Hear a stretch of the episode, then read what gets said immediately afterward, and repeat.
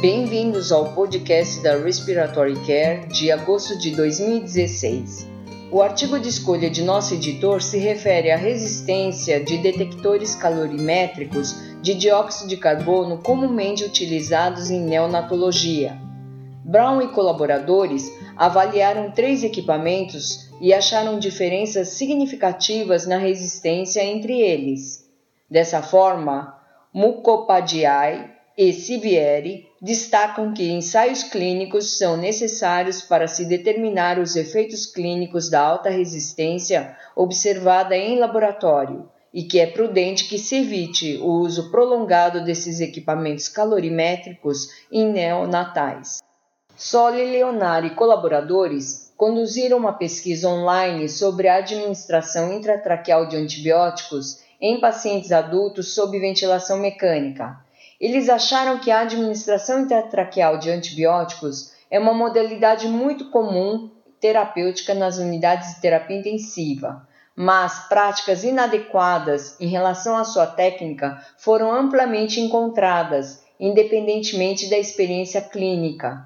UDI sugere que essa pesquisa online possa dar insights adicionais no que não sabemos e que dizem respeito aos clínicos, reforçando a necessidade de dados altamente qualificados para nos informar sobre o uso adequado de antibióticos inalatórios. Perini e colaboradores exploraram os mecanismos de ortopneia em pacientes obesos estáveis. Os autores hipotetizaram que um aumento no volume de fechamento na posição supina poderia ser maior em sujeitos com ortopneia, e que a relação de mudança do volume de fechamento em dispneia com a posição poderia ser dependente da limitação do fluxo expiratório na posição sentada. Perino e colaboradores observaram que em pacientes obesos estáveis, a magnitude da ortopneia se correlaciona com o aumento do slope da fase 3 da respiração simples no teste de washout de nitrogênio em indivíduos sem limitação do fluxo expiratório. Portanto, a limitação ao fluxo expiratório deve ser levada em consideração nesses indivíduos obesos. Davis, por sua vez, propõe que os clínicos precisam modificar as práticas atuais em pacientes obesos quando o objetivo clínico é melhorar o volume residual pulmonar em pacientes sedentários. Para testar se poucas horas regulares de CPAP poderia demonstrar melhora clínica significativa e correlacionar com desfechos, Krakow e colaboradores retrospectivamente avaliaram a adesão e um limite de subadesão em pacientes com apneia obstrutiva do sono. Da população estudada, 85% com apneia obstrutiva do sono usaram regularmente a CPAP, mas a adesão foi somente de 63%. Os usuários regulares mostraram efeitos clínicos de tratamento e relação com potencial de dose-resposta, sugerindo o termo uso oferece vantagens sobre o termo adesão. Um uso abaixo do limite pode não merecer a cobertura de agências ou planos de saúde em muitos países, o que pode afetar pacientes com apneia obstrutiva do sono. Em um outro estudo de apneia obstrutiva do sono, Kogan e colaboradores hipotetizaram que a pletismografia respiratória por indutância pode melhorar a sensibilidade e a especificidade de escalas de hipopneias quando comparadas com os critérios recomendados e aceitos pela American Academy of Sleep Medicine. Nesse pequeno estudo piloto, houve melhora da sensibilidade e da especificidade quando as hipopneias foram ranqueadas por pletismografia respiratória por indutância. Em um terceiro artigo sobre a apneia obstrutiva do sono, Sunotzioglu e colaboradores investigaram se o nível sérico de dintilarginina, assimetria e albumina modificada por isquemia são alterados em indivíduos com apneia obstrutiva do sono. Ambos marcadores foram encontrados em altas concentrações nesses indivíduos. A albumina modificada por isquemia foi independentemente associada com a gravidade de apneia obstrutiva do sono, definida pelo índice apneia-hipopneia e gravidade de saturação de oxigênio, ADMIUSC HERE. O objetivo do estudo de DAG e colaboradores foi avaliar a associação entre função cognitiva e idade, função pulmonar, índice de comorbidade e a distância do teste da caminhada dos 6 minutos em indivíduos com DPOC, assim como comparar a avaliação do Mini Mental State e a avaliação cognitiva de Montreal para identificar disfunções cognitivas em indivíduos com DPOC. Os autores, DAG e colaboradores encontraram que a avaliação cognitiva de Montreal deve ser mais confiável como teste rápido do que o teste Mini Mental State para detectar disfunção cognitiva em indivíduos com DPOC. Sancho e colaboradores avaliaram os efeitos da alta frequência oscilatória sobre o pico de fluxo de tosse gerado pela insuflação e exsuflação mecânica em indivíduos com esclerose lateral amiotrófica estável. Os autores relataram que a adição da oscilação de alta frequência na insuflação e na exsuflação mecânica não afeta o pico de fluxo de tosse nesses pacientes com esclerose lateral amiotrófica.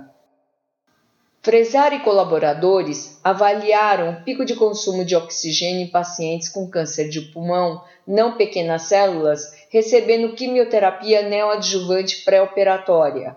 A quimioterapia pré-operatória foi associada com baixo pico de consumo de oxigênio em indivíduos com esse câncer de pulmão não pequenas células. A condição de capacidade baixa aeróbica pode resultar da redução das trocas gasosas induzida pela quimioterapia neoadjuvante, assim como da toxicidade muscular, esquelética e cardíaca. O objetivo do estudo de Ouayed e colaboradores foi descrever a frequência e o espectro de complicações sinopulmonares entre indivíduos com imunodeficiência primária. Essas complicações podem ser graves e continuar mesmo depois do início de tratamento adequado. O objetivo do estudo de Salepsi e colaboradores foi investigar os efeitos da identificação de obstrução de vias aéreas por espirometria e da explicação dos resultados para os pacientes, qual a taxa de sucesso em curto prazo na cessação do tabagismo. A idade avançada e a presença de obstrução pulmonar no teste de função pulmonar aumentou o sucesso da cessação do tabagismo.